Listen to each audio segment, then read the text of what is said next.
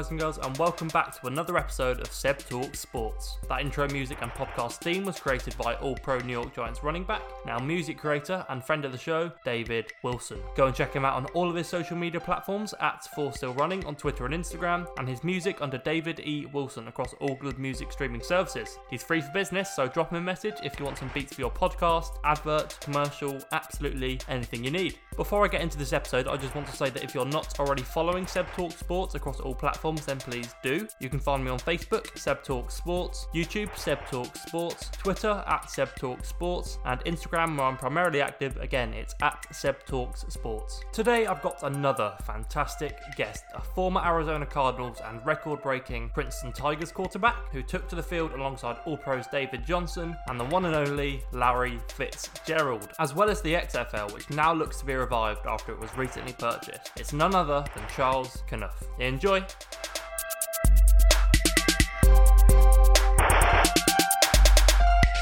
My guest today is a former Arizona Cardinals and record breaking Princeton Tigers quarterback who played alongside All Pros David Johnson and Larry Fitzgerald when he got a taste of the NFL, as well as the XFL before they suspended operations. It's an absolute pleasure to welcome Charles Kanoff to Seb Talk Sports. Charles, how are you? Great. How are you? Thanks for having me on. You got it, man. Thanks so much for coming on today. I want to go right back to the beginning to start with. So, what would you say were your earliest memories of playing football, and how did you end up becoming a quarterback? Uh, yeah, my earliest memories are probably playing just at recess in so growing in the states. I'm not sure how they how they do recess uh, recess in the UK, but here a lot of kids played football. Mm. Like that was like the number one game when I was in I don't know kindergarten through sixth grade. We would go at lunch, and that was what we always played. And I I think I liked being in control. So if you're in control, you're the quarterback. Yeah. you take the ball. I didn't I didn't actually get to play quarterback until I was in. Uh, until I was in high school. Really, I played Pop Warner. I played I played flag football and I got to play quarterback a couple years in my um, middle school. But then in call it in high school, or sorry, in Pop Warner, I didn't I wasn't able to. I played tight end and like offensive tackle. Wow. And then I like backed up a little bit. But then when I got into high school, I started playing and I was I'd played quarterback. I started training. I'd had a quarterback coach in like eighth grade that helped me a lot. And then I got a really good coach when I was in a freshman in high school. But I always wanted to be a basketball player. Honestly, I spent oh. almost all my life playing basketball.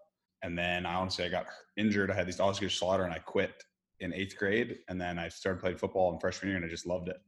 Mm. So yeah, ever since then is obviously a good choice because um, I want to move to your college career quickly. So you had a fantastic college career at Princeton, especially your senior season when you were the Bushnell Cup winner as the Ivy League Offensive Player of the Year, and then you broke the Tigers' record for passing yards with over seven and a half thousand, and then completion percentage seventy three point two percent. So just all of these record-breaking numbers, including a great display against Georgetown in 50-30 wins. So just a tremendous college career to say the least, which of course got you your opportunity with the Cardinals, which we'll get to. But how much did you enjoy your time at Princeton, and what did it mean to share that great senior season with your teammates?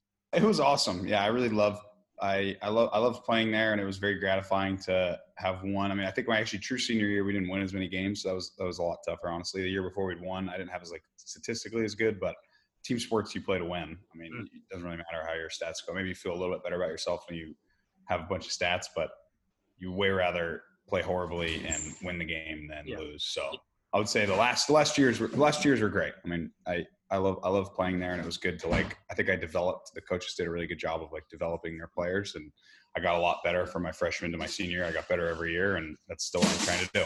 And of course, you then received interest from the Cardinals, who signed you as an undrafted free agent on the 1st of May 2018 and gave you an opportunity to compete for a roster spot in the 2018 pre-season. So, how did it feel to receive that call from Arizona and be given the chance to show what you could do in the NFL? Yeah. What did it mean to you and your family?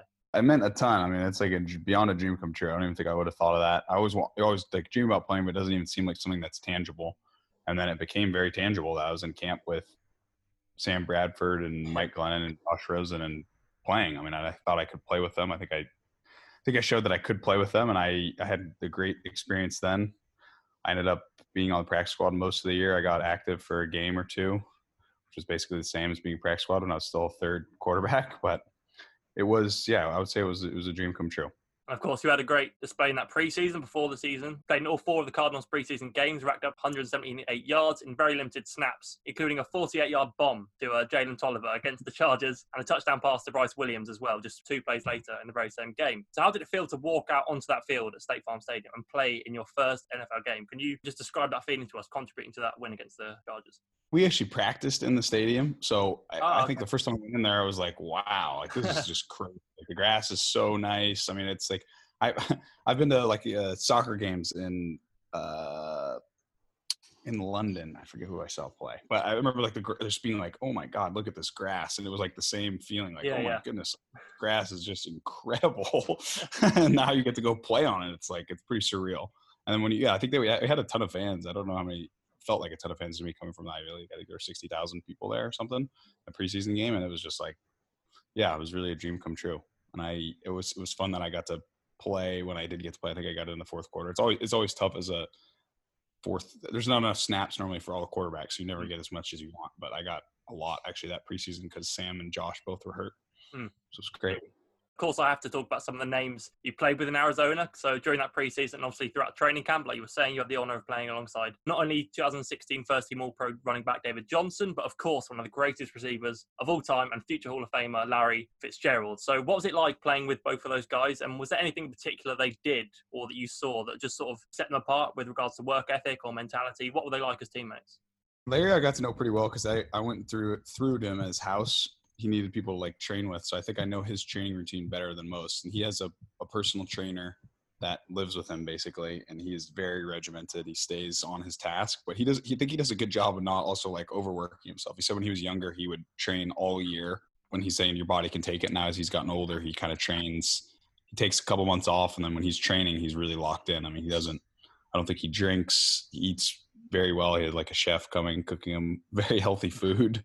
And then when he he trains hard, and then he also has he has just ridiculous hand eye coordination, like nothing you've ever seen. And and he's motivated to keep training and doing it. So I think it's a good combination to make him arguably the best receiver ever. David is like a freak of nature. I mean, he's just so strong, and he also works really hard. I mean, he's always doing extra stuff in the weight room and after practice. He's just a very good. They're both they're both really good human beings, and I think that actually helps them because it, it keeps them humble.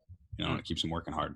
throughout your career, you've been coached by and played on some great football minds. So at Princeton, longtime head coach Bob Surace, and then Sean Gleeson in the first year there. Who's obviously now at Rutgers as the OC, as well as Steve Wilks, Mike McCoy, and long-term QB for my Jaguars right there, Byron Leftwich in Arizona. And then obviously Super Bowl champion Winston Moss briefly in the XFL, which I'll get to in a minute. So of those guys, and of course anyone you want to mention, of course, who has been most influential to your career as a quarterback, and which piece of advice they gave you was most useful? I think it's like impossible to say who's the most impactful because they all every at every stage, right? It's been I've been so lucky to have so many good coaches. I had I had a great coach too, and before Sean Gleeson was James Perry, who's now head coach at Brown. He was the offensive coordinator. Coach Trace was awesome. Sean, coach Gleeson was also great and fantastic. Um, I really I love Mike McCoy. I'm talking more like offensive coordinators, so that kind of matter more It matters more. It's the guy you spend the most time with. Yeah.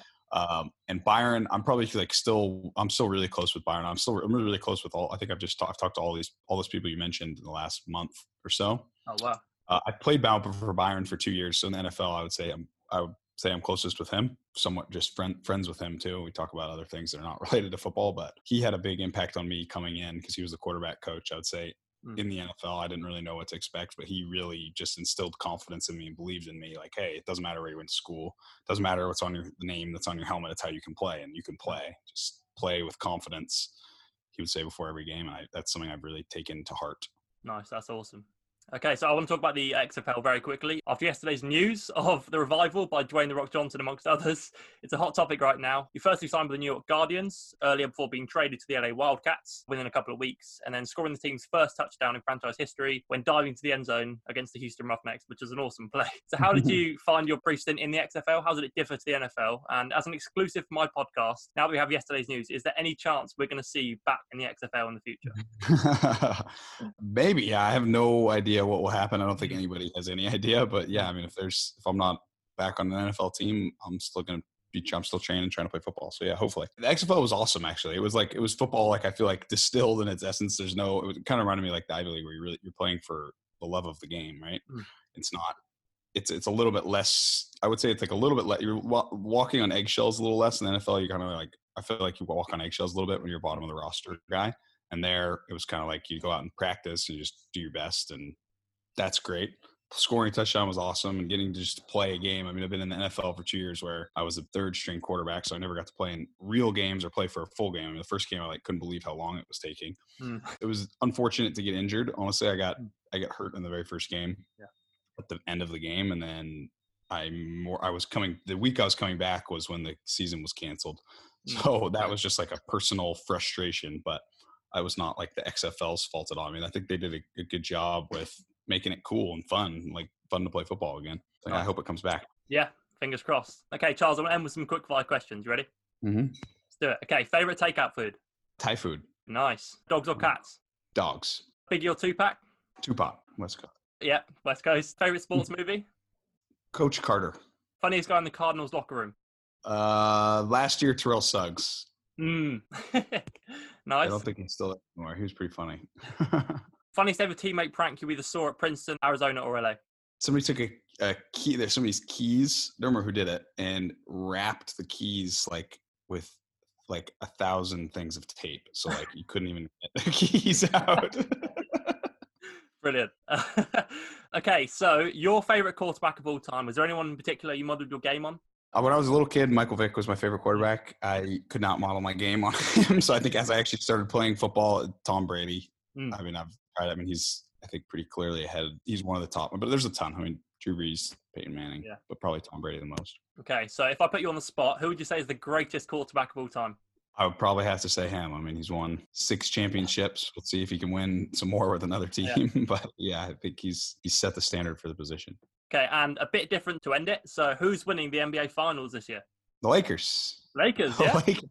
Yeah, definitely Lakers. We're back. Lakers, we're back. We'll see. We'll see. Those are, was that the Raptors? Uh oh. Yeah. Yeah, we, didn't look so good. we didn't look so good against them two days yeah, ago. that's right. We, we got the But win today, so Yeah, that's not looking down. Hopefully, we don't have to play them. We'll see how it goes. Charles, thank you so much for your time. Where can people find you on social media and also check out the FarmLink work that I know you're doing, which is awesome? I'm at Charles Kanoff, and then you could just go to farmlink.org. That would be awesome. Anything helps. So if you could donate or just want to volunteer, would be awesome. Good stuff. Charles, thank you once again.